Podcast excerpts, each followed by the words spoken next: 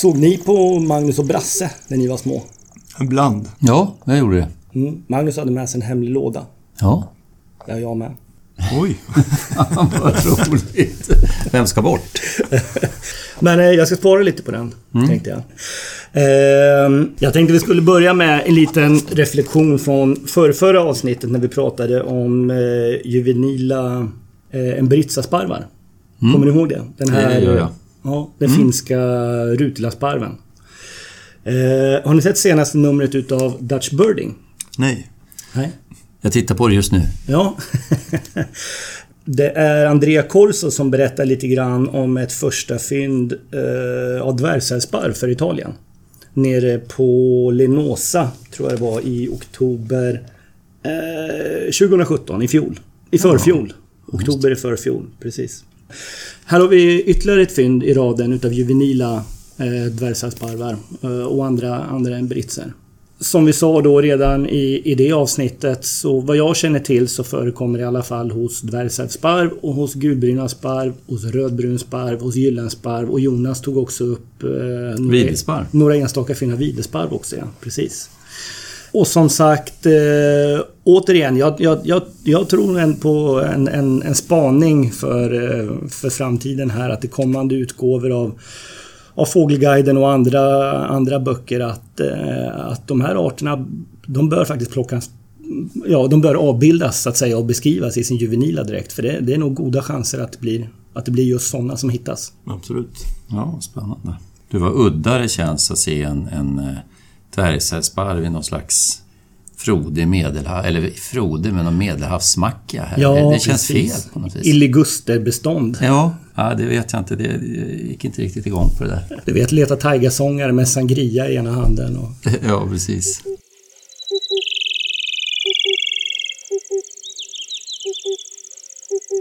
Ja, hörni. Dels så har vi tänkt prata lite grann om trutar här ikväll. Och sen så har vi också funderat på att köra en liten eh, nyårskrönika, va? Ja, Kanske blicka tillbaka lite, lite lätt och kort på 2018. Men ska vi börja med trutarna kanske? Ja, jag kände att det... Vi, var det bara, jag antar att det inte bara var jag som kände att de blev lite styrmoderligt behandlade i ett poddavsnitt när vi tog... eh, vi hade där hela uppräkningen av de ovanliga, alltså fyra potentiella första fynd. Va? Eh, Så vi nästan bara hoppade över dem. Ja. Det kanske på något sätt avspeglar våran... Eh, vår, vår, vår kunskapsramar också. Jo. Så är det nog. Som säkert de flesta av er som lyssnar på det här kommer ihåg så fick vi i november vi hade två stycken fynd utav potentiellt nya trutarter för landet. Dels var det en skiffertrut som sågs eh, väldigt kort nere i hamnen i Simrishamn. Sågs rasta kort och sen flög förbi va, om jag minns rätt. Och sen så var det en eh, potentiell Kanadatrut som fotograferades ute i Öresund någonstans utanför Helsingborg om jag minns rätt. Och det här med trutar, det är ju lite, det är ju lite speciellt. Det, ligger någonstans eh, i gränslandet mellan, en, mellan vetenskap och någon slags artform.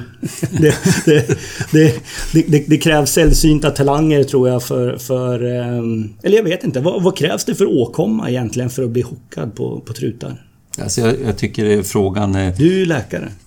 Ja, men eh, så här, finns det inte olika former? För det finns ju, gallheads har ju blivit en, en någon slags diagnos på något vis och de är ju, eh, jag vet inte, ni som följer den här West Palearctic Gulls på Facebook och sådär så, så det är en del som verkar ha, har som huvudsysselsättning på något vis. Eh, samtidigt som själv kan jag tycka att jag tycker det är kul till en viss gräns. Sen, sen blir det att man eh, jag vet inte, jag blir mätt på något vis. Jag kastade mig över och, och till och med drog igång ett abonnemang på Dutch Birding när det var den långa artikeln om fiskmås och hejnej. Och sen när man har läst den kände jag mig, det var lite, man var lite lätt utmattad efter det. Och Ja. tänkte att, vad fan, det, jag som var så otroligt peppad och kastade mig över den där. Sen efteråt vet jag inte, jag har inte tänkt en tanke tror jag sen på den. Magplask. Ja, lite faktiskt. Jag vet inte. När det, Men jag tror en sak är ju att trutar finns ju alltid att tillgå. Alltså det roliga med det är att du kan ju, om du är intresserad av trutar kan du alltid eh, om det är dåligt med annan fågel kan du åka till en hamn eller du kan alltid titta på trut. Så det gör ju att du kan alltid studera variation hos gråtrut eller... ehm, så det, om, det, om trutar generellt hade varit ovanliga, jag undrar om det hade varit samma, samma engagemang då? Mm. Ja, det är möjligt. Sen måste jag säga att det kräver någonstans, eh, i och med att min eh, bakgård och deras skålar är i Öland och trutar är framförallt Ottenby. Ottenby har jag lite, lite blandade feelings för när det gäller trutar. För de flesta stå, eh, trutar står ju på västrevet och det är i ärlighetens namn lite långt håll för att seriöst titta på, på trutar. Det går bra med, för det mesta men det är lite i längsta laget om man vill särskåda det här med åldrar och, och, och ruggning på enstaka fjädrar och då får man titta på de som står ute på udden eller på Sälönen och sådär och det är ju inte alltid jättemycket trutar där. Va? Under rätt vindförutsättningar så är det ju mycket gott om trutar. Men, men, men det krävs rätt förutsättningar för att de ska stå på Sälön, för att de ska stå på nära håll. Annars är det som du säger, det är ju västrevet och det är ju 400-500 meter. Ehm, ja. Och det, och, Det och är som sagt, snäppet lite för långt Ja, det jag, är för det. att det ska Det- vara njutbart. Ja, och det, det är svårt att leta inruggade täckare och annat och sådana Precis, saker. Är det. Men eh, för att i någon mån väga upp eh, våran bristande kunskap eh, i det här fältet så har jag igår pratat med Hasse Larsson. Ja, Eh. Det är Ja. en, eh, jag ska säga på en gång här att vi fick en ganska taskig Skype-uppkoppling. Så att ljudet, ljudet får ni stå ut med att det är lite, lite halvdant. Men jag, jag tror att det mesta kommer nog att framgå ändå. Vad är det, tycker du, som gör den här eh, skiffertruten till en bra kandidat? Om, om du liksom kortfattat ska delge vad det är du hugger på egentligen. Hur, hur låter det då? Ja, alltså det är ju helhetsintrycket. Form och proportioner i, i liksom första hand på något sätt. Eh, och sen, sen då dräktdetaljer som faller på plats. Eh, men, men, men liksom utan en bra habitus för arten så, så, så hade, liksom, hade man inte kommit så långt med denna tror jag. Nej, jag förstår. Eh, jag som inte är så trutbegåvad. Eh, jag, kan ju, jag kan ju hålla med när man tittar på de här eh, skiffertrutarna från, från Ostasien att de, de ser lite speciella ut. De ser ju lite klumpiga ut i kroppen. De ser lite kortvingade ut. De har lite konstig, lite märklig fet näbbform på något, något skumt sätt också. Är det de grejerna som, eh, eh, som du först reagerar på? Precis, det du säger är, är så jag tänker när jag, när jag, när jag ser skiffertrut. Alltså att det, det, det, det är liksom lite en konstig trut. Alltså den, eh, den sticker ut med den här klumpigheten som är liksom kombinerat med korta vingar då och, och ibland lite så udda näbbform. Alltså klumpig Ja. näbbform. Den, näbben varierar en del märker man liksom när man tittar runt. Så här, men men, eh, men det, den gemensamma nämnare är liksom just klumpigheten tycker jag.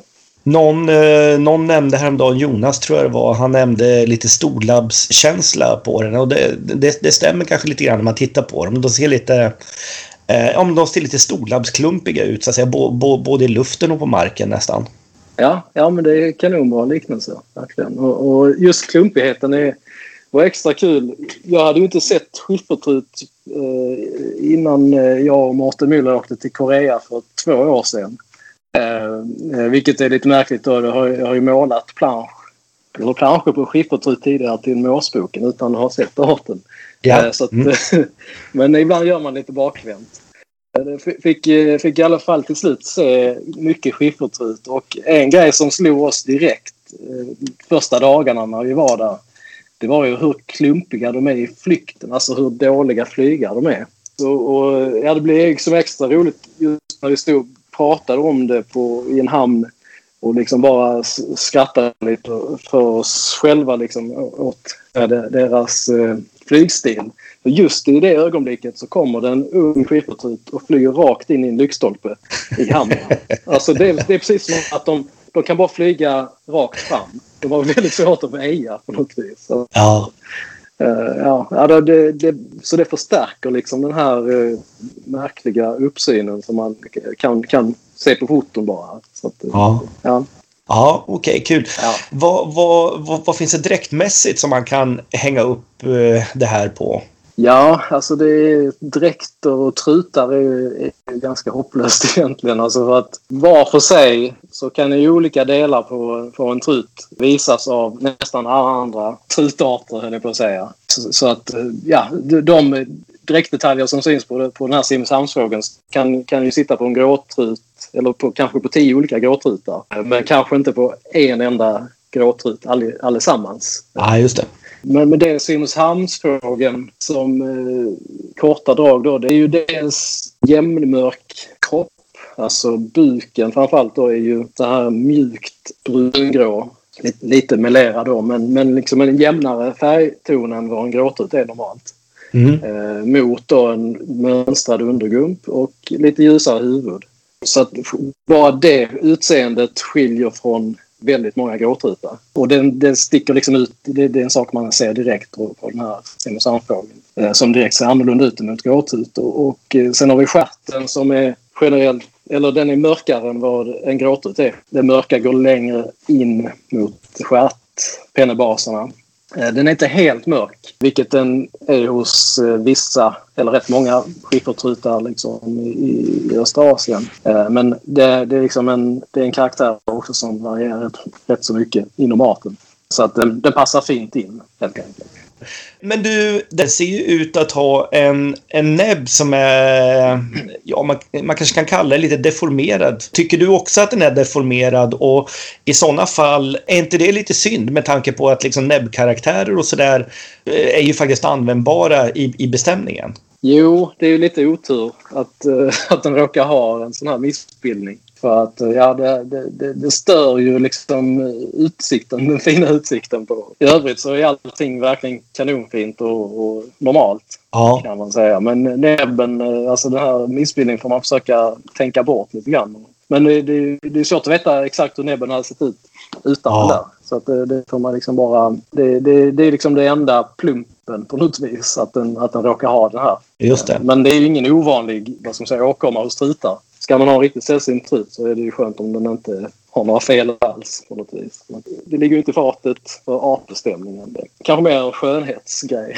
Ja, i allra högsta grad. Ja. Men du, eh, sammantaget här så jag tolkar dig lite grann som att eh, en ganska stor del av bestämningen faktiskt utgörs utav, eh, ja, utav giss, habitus som du säger. Och det kanske snarare är en mindre del, eh, att det är pyntet liksom plockas ifrån dräktkaraktärerna. Är, är det korrekt uppfattat? Ja, så kan man säga. För att eh, det, det, hade aldrig hänt något med den här truten om den inte hade haft den här liksom skiffertrutspersonligheten till max på något vis. Alltså den, eh, den, den verkligen skriker skiffertrut. Den är ju verkligen så fin man kan begära faktiskt av en, eh, av en skiffer. Ja, så det sa Hasse om den, eh, om den första utav trutarna, skiffertruten från eh, Simrishamn. Ehm, några tankar? Ja, det, alltså det är som du säger, vissa har ju talang för det här, det märks ju. Jag, ehm, det jag, det, och jag har sett Mårtens video på den där. Och jag, jag önskar att jag kunde känna det som, som Hasse beskriver. Ja, det, och inte på för en sekund misstror jag honom för äh, detta heller. Men jag, jag, såg bara på den där filmen att det blåste lite hårt eh, och en trut som ställde sig. Och jag, visst, jag, jag säger inte emot någonting, men jag, det här, det är ju inte helt lätt för mig att få en helt unik känsla för den här truten när det är giss på den videofilmen. Du, nu, och du, nu, du relaterar till det Hasse sa om flyktstil och sådana ja, saker också? Precis. Ja, precis. Och, och eh, det som jag nog ändå, min egna erfarenhet från skiffertrut är ju ändå det här lite klumpiga och, och, och framtunga och det här eh, stora näbben och det. Och jag kan nog kanske, om man suggererar sig och översätter det hur en sån fågel skulle bete sig i hård vind, så är det nog så som Simrishamnfågeln. Men det, det, det, här är ju jättesvårt ju. Mm. Är det inte så den i Simrishamn rundar en lyktstolpe också? Ganska snyggt. Ja, men då kan du inte... Nej, men jag misstror inte för fem öre. Det är bara att jag, jag inser att det här är ju väldigt svårt. Sen, sen en, däremot en en eh, trutart som jag har sett väldigt mycket sista åren här med att jag har varit en hel del i Alaska är ju gråvingad trut och, och framför allt eh, är det, fram, är det hybrider mellan eh, kanadatrut och eh, gråvingatrut som finns i södra Alaska och de brukar kalla för Cook Inlet eh, Gulls de här. För det är ju mer hybrider än vad det är rena former där. Mm. Och vad jag förstår så just de här Cook Inlet Gulls kan ju också ha en täckning som eh, närmar sig väldigt mycket unga eh, skiffertrutar. Så det är, ju, det är ju, och det säger ju Hasse också, det här är ju inte så himla enkelt när det gäller på fjäderdräkten. Så jag känner bara att det här är... Eh, ja, jag, jag, jag, jag jag klarar inte riktigt detta känner jag. Passerar under din radar. ja, det är nog så. En ja. tanke som har slagit mig är ju att i, alltså det här med deformerad näbb, alltså det som är lite synd då, att den, om den nu har deformerad näbb, kan det också vara en indikation på att något annat inte står rätt till med fågeln? Alltså det här med... Kategori D? nej, nej, jag tänker att, liksom att låt säga att du har en fågel som har en deformerad näbb, då kanske den också, eh, ja, på grund av Antingen att den är deformerad på andra sätt i kroppen eller att Flyktstil? Den, flyktstil, nej men att den...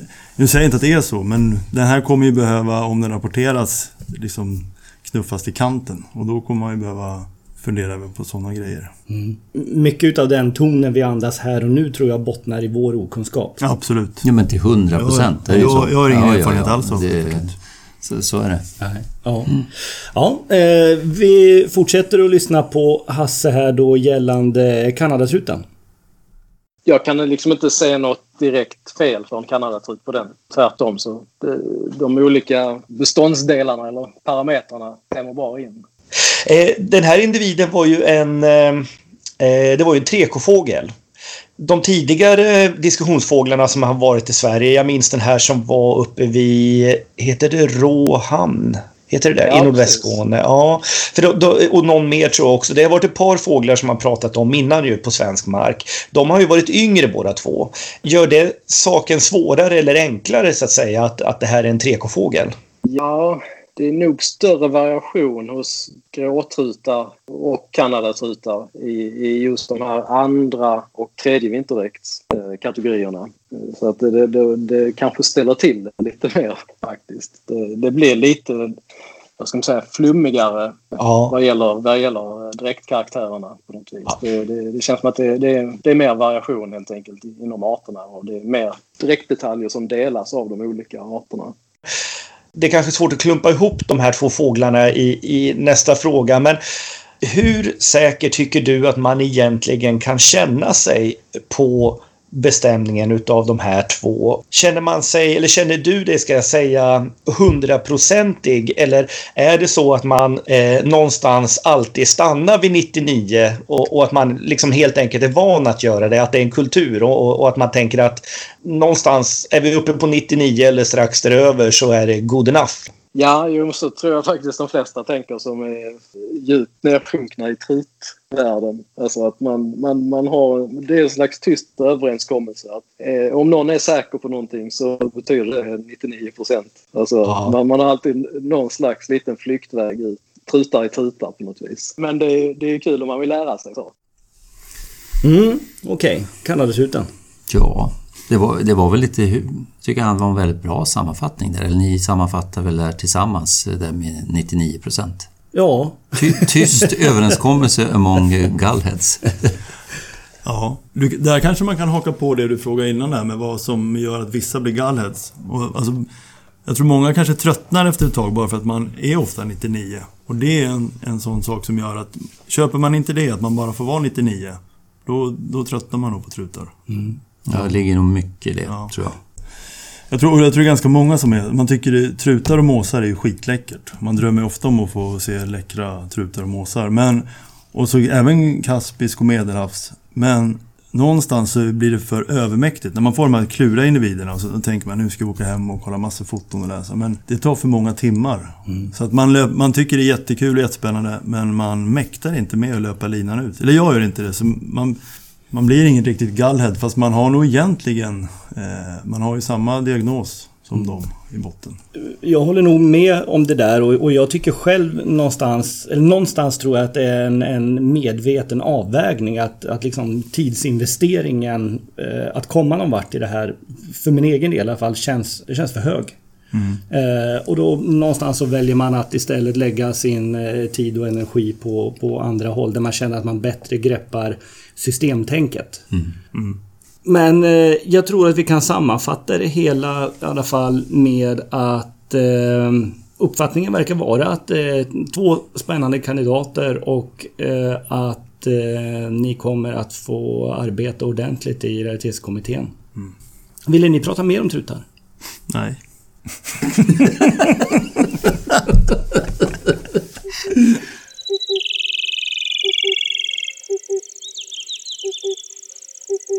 Ja, hemliga lådan. Ja, men vad, vad är detta? Ja. Nytt grepp, Magnus. Jajamän. Jag vet inte, hoppas det ter sig bra även på... Man kanske ska förklara nu för, för de som lyssnar att Magnus har en liten glasslåda framför sig där det står ICA kulglass. vanilj. ICA Basics då. Ja, det är en tvåliterslåda. Ja. Vi har ingen aning om vad det här är. Varsågod och öppna. Jag vet inte om jag törs. Det det är ingen som... Det kommer inte hoppa ut i alla fall. Det kommer inte hoppa, kommer inte bitas. I alla fall inte hoppa.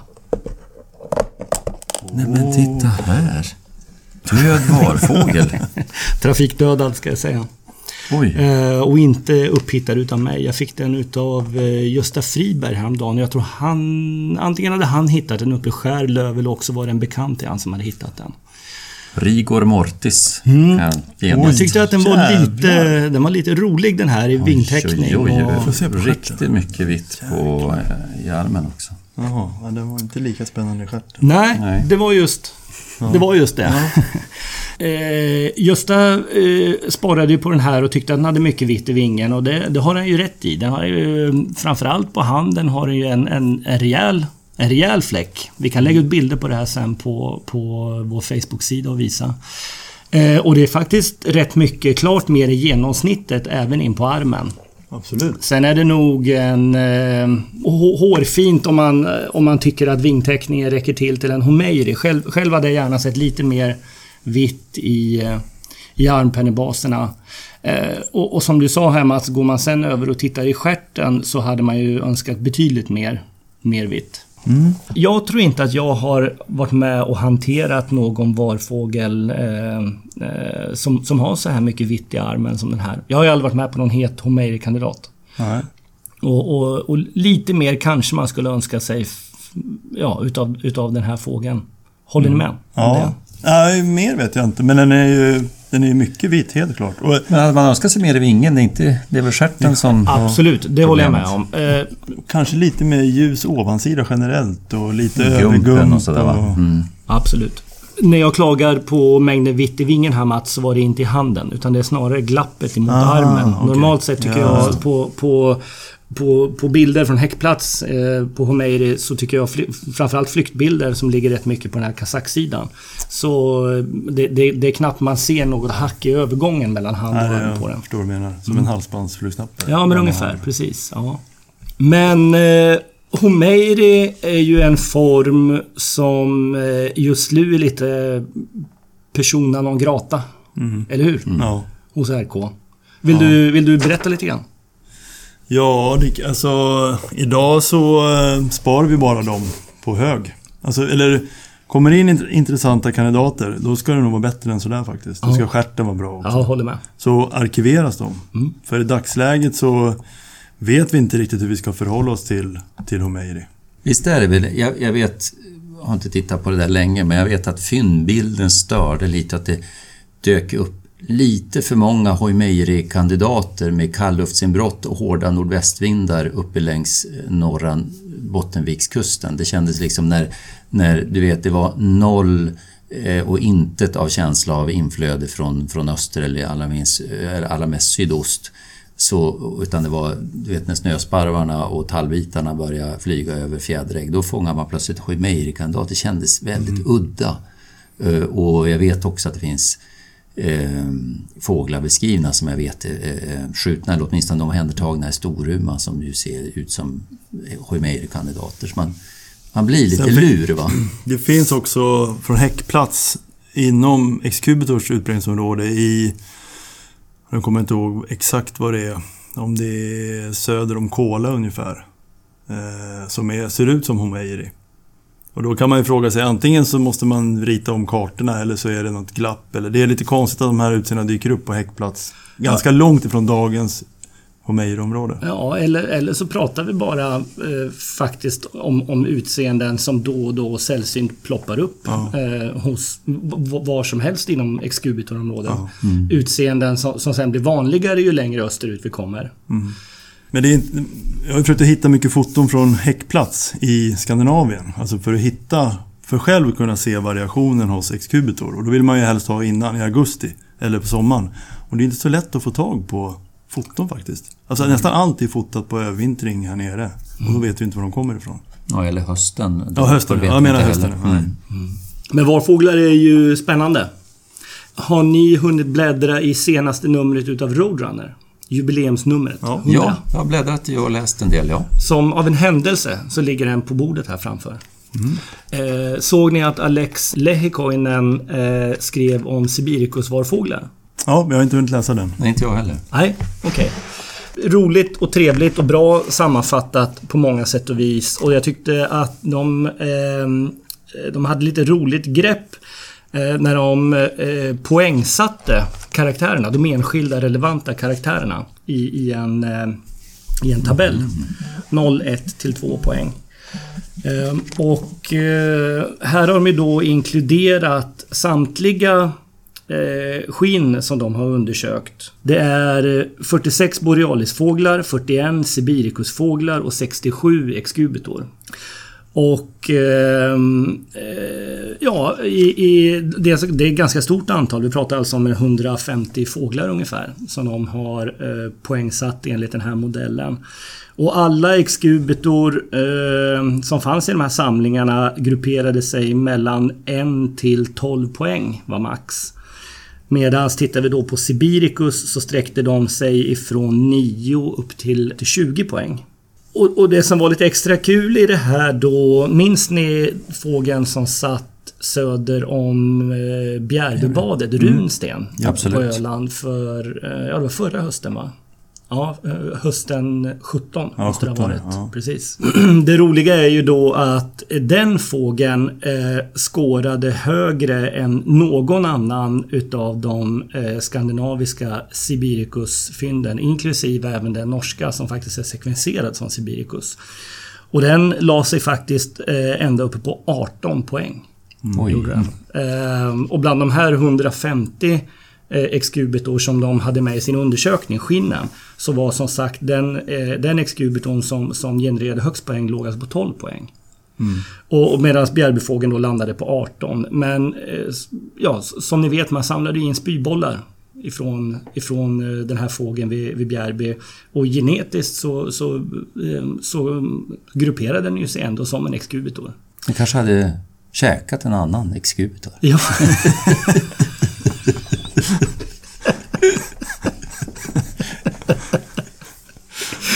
Höjden av ironi. ja, ehm, det är mycket möjligt. Eh, håll med om att det är lite spännande i alla fall och man, man undrar vad det, här, vad det här beror på egentligen. Man skulle vilja haft en, någon slags eh, facit, en, en släktträdshistoria från den här eh, fågeln vid Runsten. Mm, absolut. Det, det är ju skumt det här. Det är ju... Är, är är det verkligen möjligt att det produceras så udda individer inom exkubitorområden? Eller är det snarare inom genetiken eh, som, som vi ska gräva efter felkällorna? Eller om Ja. det kanske är en hybrid. Alltså det kanske är någon, någon östlig som har var den hybridpopulationen kommer ifrån. Ja. Ja, Ja, det, kan ja. vara, det kan ju vara en hybrid som, som eh, är jättelångt tillbaks i tiden också. Som, som, och, om, det här är ju jätteintressant för hade det här materialet kommit och, och man hade fått pröva den här eh, artikeln. Nu har inte jag läst den här Magnus, men det låter ju väldigt spännande med någon slags poängsystem här och att den ligger så långt ifrån normal eh, fördelningskurvan här på exkubitor. Så det är ju inte omöjligt att man hade godkänt en sån här fågel när den uppvisar så, så, alltså karaktärer så långt ifrån exkubitor. Ja. Ut, utan det genetiska stödet menar du? Ja, utan det genetiska stödet. Och så när man vet att, jag antar att, att DNA-analys exkubitor, det antar jag är mitokondrie-DNA som det här ändå är gjort. Jag vet inte. Men, Det eh, tror jag absolut att det var. Ja. där bara det gjort skulle vara intressant att se om det finns andra metoder att, att titta på. För det här det är ju störande ju. Mm. Och ja. lite trist blir det på något vis. Ja. ja. Men det, det är jättekul där, för, för, tidigare har vi fått lära oss att överlappet i utseendet är totalt. Ju. Det här visar ju att det finns i alla fall, det finns ju en ganska stor mängd som egentligen utseendemässigt sticker, som, som du kan särskilja. Ja, och det var inte det, vi, det man sa innan den här artikeln. Nej, så var det kanske. Men helt plötsligt då så kommer den här fågeln ifrån runsten som vi måste slänga ja. in i ekvationen. Och då, och då blir det svårt igen. Mm. En, en sån här fågel som, som, som runstensfågeln, den kommer ju att ligga och störa i decennier framöver. Kanske ja. för alltid framöver till och med. Och, och, precis som du säger Jonas, då är det lite synd att, att vi bara har hälften utav den genetiska bakgrunden känd. Eh, om vi utgår ifrån att det var mitokondriellt DNA. Sen får jag säga någonting. Det som är faran när man gör en sån här tabell och så sen så har man då ungefär lika många excubitor, sibiricus och borealis i just den här artikeln. Och så ser ju inte verkligheten ut när man ska bedöma det, för det är inte lika många eh, sibiricus som excubitor i Sverige. Då är, då är det ju det går ju tusen och åter tusen excubitor på varje eh, Sibiricus och då någonstans så kan aldrig en sån här tabell med det antalet egentligen, man får ju liksom intrycket av att här finns en zon som är helt bombsäker, här, där, där, det inte, där det inte finns något överlapp och att det här är eh, Sibiricus. Men egentligen, vi har ju sett såna här effekter förut tror jag när det handlade om iberiska gransångar eller någonting tror jag. När det, det, det, här, det här stämmer ju på hans material när han har lika många varje. Men en känslighet för ett, ett test är helt beroende av liksom prevalensen av, av, av det avvikande i den population du, du, du studerar. Mm. Och i, så här ser inte verkligheten ut att du har lika många sibiricus på exekutor utan här är det verkligen, du måste ju ha den, den sanna specificiteten för den här äh, tabellen den måste vara 100% annars är den nästan, går den inte att använda. Och det är, jag har svårt att tro att den, den, det verkligen blir så i verkligheten. Skulle vi testa tusen sibirkus och tusen exkubitor mot varandra så är jag inte helt säker på att du skulle ha den här zonen där det inga exkubitor går över. Det Jonas lite svamlande försöker säga här är att i ett område där en art är vanlig och en annan ovanlig så kan chansen mycket väl vara större att hitta rejäla avvikare hos den vanliga arten än vad det är att, att de facto hitta en äkta ovanlig. Ja, det, det var väl ungefär det jag skulle säga. ja, precis. Vetenskapligt. ja, ledsen för det. Men det, det är bra med lite statistiknuggning också. Jo, men ja, det är det och sen det känns inte rättvist av mig att sitta och prata om en artikel som jag inte ens har läst heller. Så jag, jag Varför gör du så? Ja, du hör. Nej, men jag men, håller med dig Jonas att rent generellt så är det här ett bekymmer som finns inbakat i, i fältbestämningslitteraturen. Att man tar inte hänsyn till specificitet och, och sensitivitet. Mm. Utan, utan att man, man drar på lite för stora växlar från material där båda arterna är lika vanliga. Ja. Får jag ta exemplet med iberisk gransångare? Ja, visst, kör ja, För då var det väl så att, att eh, med väldigt hedersamt så, så, om jag inte kommer ihåg det fel, så var det Lars Svensson som hade tagit fram mer sin serier på, på eh, Ibericus mot eh, Colybita. Mot Colybita. Och där sitter man ju med ett material med ungefär lika många i varje och sen när den här och fick fram en formel som, som tog in flera olika karaktärer eh, och längder och det, det är ju inte många millimeter och tiondels millimeter som slår ganska hårt på en sån här formel när den ena variabeln är kopplad mot den andra. Sen börjar det här testas i, i real life på fågelstationer i Sverige. Så dyker det plötsligt upp fåglar eh, som slår i formen som en iberisk gransångare. Och så släpper man och så lockar de vitt och, och, och börjar sjunga som en, en kolibita. Eh, det har ju de facto skett. Och det är nog inte så konstigt när, för det är ju en konstlad eh, setting som man sitter i på ett, på ett museum eller i en sån här skinnsamling eller att studera foton och man har lika många av varje. Det är ju så att det, det, chansen att den är ju enormt många gransångare som fångas i Sverige och mäts och kollas. Va? Mm. Och att, då blir chansen mycket högre att, att hitta en avvikare där. Mm. Vi ska nog lägga tillbaka den här i frysen nu tror jag. Det börjar lukta konstigt här. ja, det är inte vårfågeln.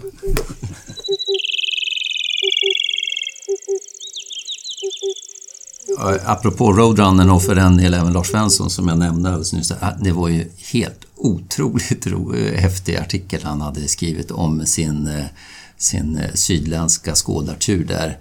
1958. Ja, precis. Jag var 17 år. Jag tänker på jag har egna barn som är 17 år och tänka sig att de eh, Eh, drar iväg på moppe en månad och, och skådar och upptäcker och, och, och känns som indianer i okänt land. Jag tycker det var helt underbart. Jag blir lite så nostalgisk på min egen, eh, mina egna första år som, som fågelintresserad och, och så. Det är ju vilket tidsdokument det var. Mm. Fantastiskt att läsa. Ja, det var roligt. Och fina, eh, fina små inklipp ifrån obsböcker och, och annat ja, ja. där också.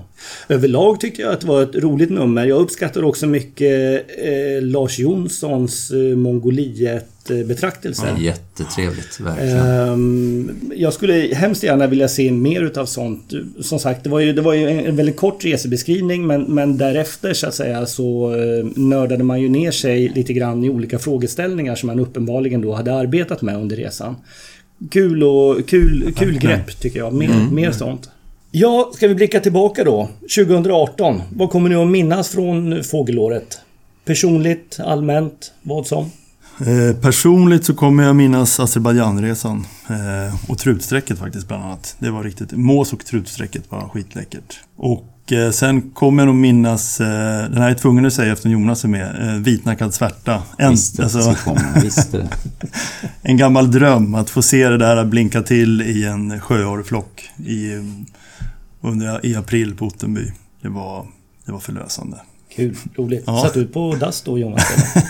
Nej, jag vet exakt vad jag gjorde, vilket steg jag tog när, när det plingade till i telefonen. Jag var i Madrid på ett jobbmöte. Under en filt. Ja, ja. precis. Ja. ja, men roligt. Härligt. Det låter... Det, mellan 90-upplevelser är alltid kul. Ja. På det allmänna så är det väl den här, det som hände på senhösten. November där, den här alla eh, rariteter som var fyra, fem det var fyra första fynd eller, som, eller potentiella första fynd. Ja, minst. Eller var det fem? Ja, jag kommer inte ihåg, men det bara rassla till där. Mm. Återigen, november är ju kanske en av de den giftigaste månaderna egentligen. Ja. Jonas? Jag kanske ska börja med det generella. Om jag tittar på fågelåret eh, så var det ju lite, lite speciellt måste jag säga. Det började, eh, jag tycker det var väldigt trevligt, nu är jag tillbaka på mellanitterna igen. Det var väldigt fint eh, streck i april eh, längs kusten där i Ottenby. Vi hade många dagar i rad med över 2000. Vilket jag tycker... Eh, sjöårar. Sjöårar, ja. Mm. Som är, är, väldigt trevligt. Eh, just eh, den dagen då när vitnacken passerade var inte jag där då tyvärr. Men eh, annars var ju våren lite... Jag vet inte, maj kändes ju lite blek och lite tyvärr inte många dagar med nedfall. Och norra udden på Öland som i princip man aldrig behöver bli besviken på när det gäller fågeltillgång och den tiden på året var förvånansvärt anonym måste jag säga. Annars brukar det alltid vara trevligt att åka mm. upp dit.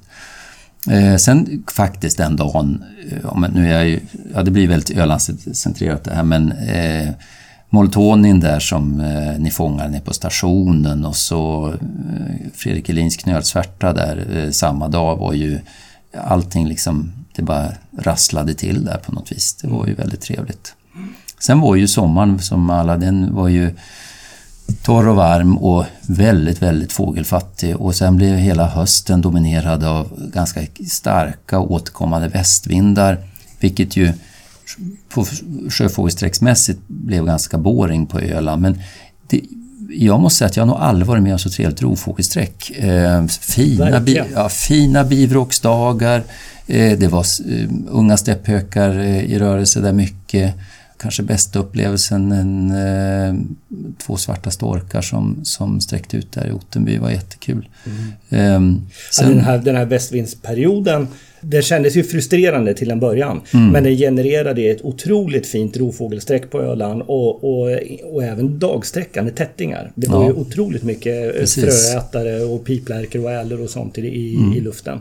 Nej, det är sant. Där i september var det faktiskt eh, några riktigt, riktigt fina dagar. Sen hade vi ju förmånen, och Mats, du och jag åkte över till västkusten och det är ju man känner väl Ja, att det, just det. det, Det var allt, ju- allt för sällan gör man det. Det är ju jätte, jättetrevligt att att Ja, ni var över på en blåsdagen. Ja, De- två där, till och med. Där Mm. var det, det är några bilder som har etsat sig fast när vi satt ute i bunkern och de här klykorna ute Ja. över havet. Som, alltså, att ha dem ute över det här liksom storbölgande havet, det var skitläckert faktiskt. Mm. Jag hade inte sett klyka på länge heller. Samma Vilka här. riktigt häftiga fåglar. Det, var, det är nog sådana bilder som har, sitter där. Estetiskt. Ja, det var det. Ja, det var det. Ja, ni har ringat in mycket utav det som jag kommer att minnas också utav året. Jag är ju, i och med att jag spenderar så mycket tid nere på Ottenby så, så är det mycket därifrån jag hämtar mina intryck och jag måste säga att det blev ju en en eh, otroligt eh, individfattig både vår, sommar och höst eh, där nere. Det var eh, stundvis faktiskt eh, nästan tråkigt. Men eh, och, och filmmässigt sådär så tror jag jag kommer nog att minnas eh, den här nästan invasionen utav knölsvärtor. Det var, var det inte fem? Det. Det Var, det, inte- var det inte fem sibiriska knölsvärtor och två amerikanska under loppet av några vårveckor? Ja, Ja, jag kommer inte ihåg, fullständigt ja. proppen nu. Ja, det var det verkligen. Och ungefär samtidigt eller strax därefter så kom ju den här stöten med rödstrupiga sångar också. Och också samma sak, inom loppet av tre veckor tror jag, eller fyra veckor kanske möjligtvis, så tror jag det var sex rödstrupiga, en rossångare och en moltonisångare. Sen så tror jag min, min höjdpunkt, eh, den utspelar sig nog faktiskt i Nordamerika när, när vi efter ett hårt arbete, jag lyckades få se min, min första eremitskogssångare, Hermit Wobbler. De, de, är, de är sjukt snygga. Ja, det var fint i ett litet, eh, i ett reservat, en bergsskog utanför Seattle. det. Eh, och till sist, eh, bland mina årsminnen här tror jag, måste man, någonstans måste man nog reflektera över eh, familjen Öman uppe i Skutskär. Jag läste häromdagen på eh, Sveriges Radio tror jag det var, de hade varit där och pratat med dem. De har alltså haft över 2000 personer inne i sitt kök. Med, med början dagen före julafton. Ja, det var så otroligt. Ja. Jaha, eh, mer då under 2018. Har ni någon trendspaning? Eh, En var du inne på. Det ska bli spännande att se vad som händer med knölsvärta. Om det, kommer liksom, om det här nu var en... Om det fortsätter. Att bli de här eh, tre, fyra fynd per år.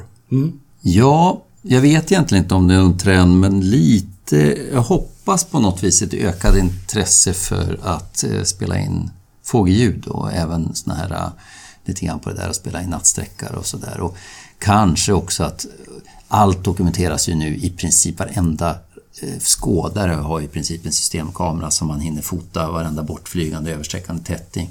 Om det kunde bli samma sak med, med läten. Mm. Men, men du tycker dig kanske anat en sån begynnande trend under 2018? Ja, jag ska säga, om jag får dra ut tiden lite mer än bara 2018 så är det väl ändå ett visst ökat intresse, det tror jag. Och, och, och kanske framförallt om man blickar utanför landets gränser Absolut också. så. Roligt.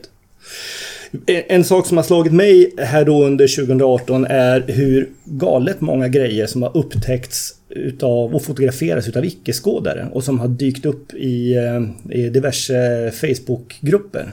Vi har, eh, vi har steppvipa, vi har rostsparr, vi har större turturduvor, vi har åtminstone en svarthalsad trast. Den listan kan göras lång. Jag vet med säkerhet att jag har glömt saker i den här uppräkningen också. Är det nästan så du kan inkludera svartbuskrätta där också? Ja, just det. Ja, faktiskt. Ja, eh, precis. Icke-skådare som vistas ut i naturen och som har en kamera med sig och, och, och plåtar och lägger ut och undrar vad, vad är det här för något jag I något sett? fall var det ju, det är väl bara mobilkamera faktiskt som har räckt i något fall va? Ja, precis. Buskvättan var ju Ja. absolut mobilkamera. Precis. Det. Ja.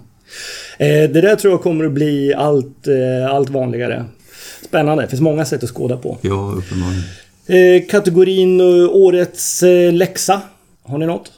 Nej, det är väl en gammal lärdom, men man blir lite påmind igen. Det är det här med att... Eh, det var väl i höstas någon gång på, var det Ottenby, när de här nattsträckare som faktiskt plötsligt dyker upp ganska sent på dagen. Alltså det blir, det blir ett nedfall av även nattsträckare på, vid lunchtid kanske det var. När det var, det var ju tomt va, nere på Ottenby och sen framåt lunch så kommer även, inte, alltså eh, rörhakar och annat som kommer in från havet. En skjuts över En Östersjön skjuts helt över enkelt. Östersjön. Och där har man ju...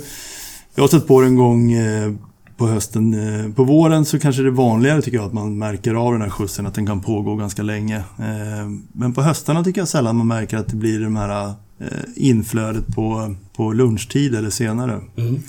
Men eh, så att just det här man tänker med det här är ju färdigskådat eller här har någon varit. Men att det kommer in även sent. Nu är ju, det är inte, jag tror egentligen inte det är så ofta det sker. Det är nog vid vissa väderbetingelser som det händer. Mm. Ja, ett, ett tillfälle som är väldigt påtagligt. Det var i september, det var på Utklippan. Jag hade varit där i slutet av veckan, vi hade varit där en fyra, fem dagar. Vi hade inte haft en enda svartvit flugsnappare. Och så har vi den vanliga morgonskjutsen och sen dog det, dog det helt. Och då, ön, utklippan töms ofta. De drar vidare in mot fastlandet eller försvinner någonstans. Eh, så det var ganska tomt på fågel. Och plötsligt vid tvåtiden så har vi tio svartvita flugsnappar. Det här är en gång mitten av september.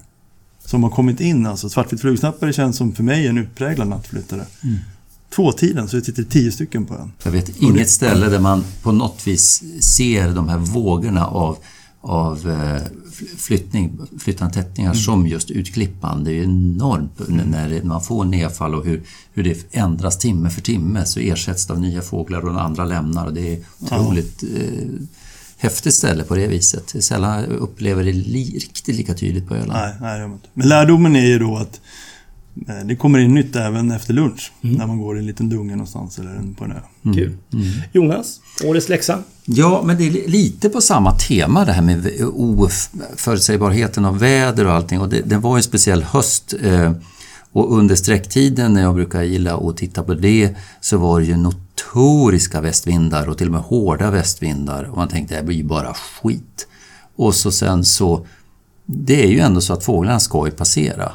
Eh, men det blev väldigt för, alltså svårförutsägbart och jag blev lite paff hur fina eh, puffar och dagar det ändå blev till exempel med prutgäss under hårda västvindar och de liksom verkligen slickar stranden, strandlinjen och kommer väldigt fint trots denna notoriska motvind alltså.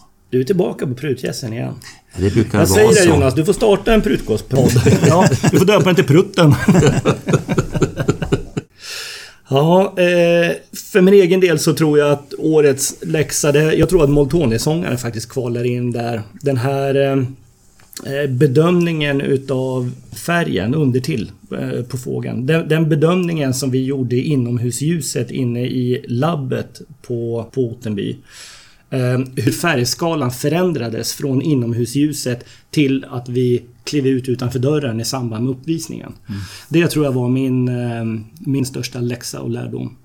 Eh, fågeln förvandlades från liksom dominerande rostfärgad till, till liksom vinblaskig i, i, i grund, mm. grundfärgen. Mm. Men handen på hjärtat Magnus, även jag såg den där i, i utomhusbelysning. Nog finns det väl moltoner som är ännu tydligare i sin färg än vad den här individen var? Eller skulle du säga att den var urtypisk? Nej, det skulle jag inte säga. Jag skulle säga att den, den drog lite grann åt, åt mer åt rosthållet än, än än vad de flesta moltoni brukar göra. Mm. Men det här, och det här tror jag är en variation som jag vet att jag har pratat med, med Lasse Svensson om det och att han menar att det finns genomsnittliga skillnader mellan Moltoni på italienska fastlandet jämfört med ute på öarna i Medelhavet. Mm. Så eh, ja, vem vet, mm. det kanske finns fler taxar att mjölka ur.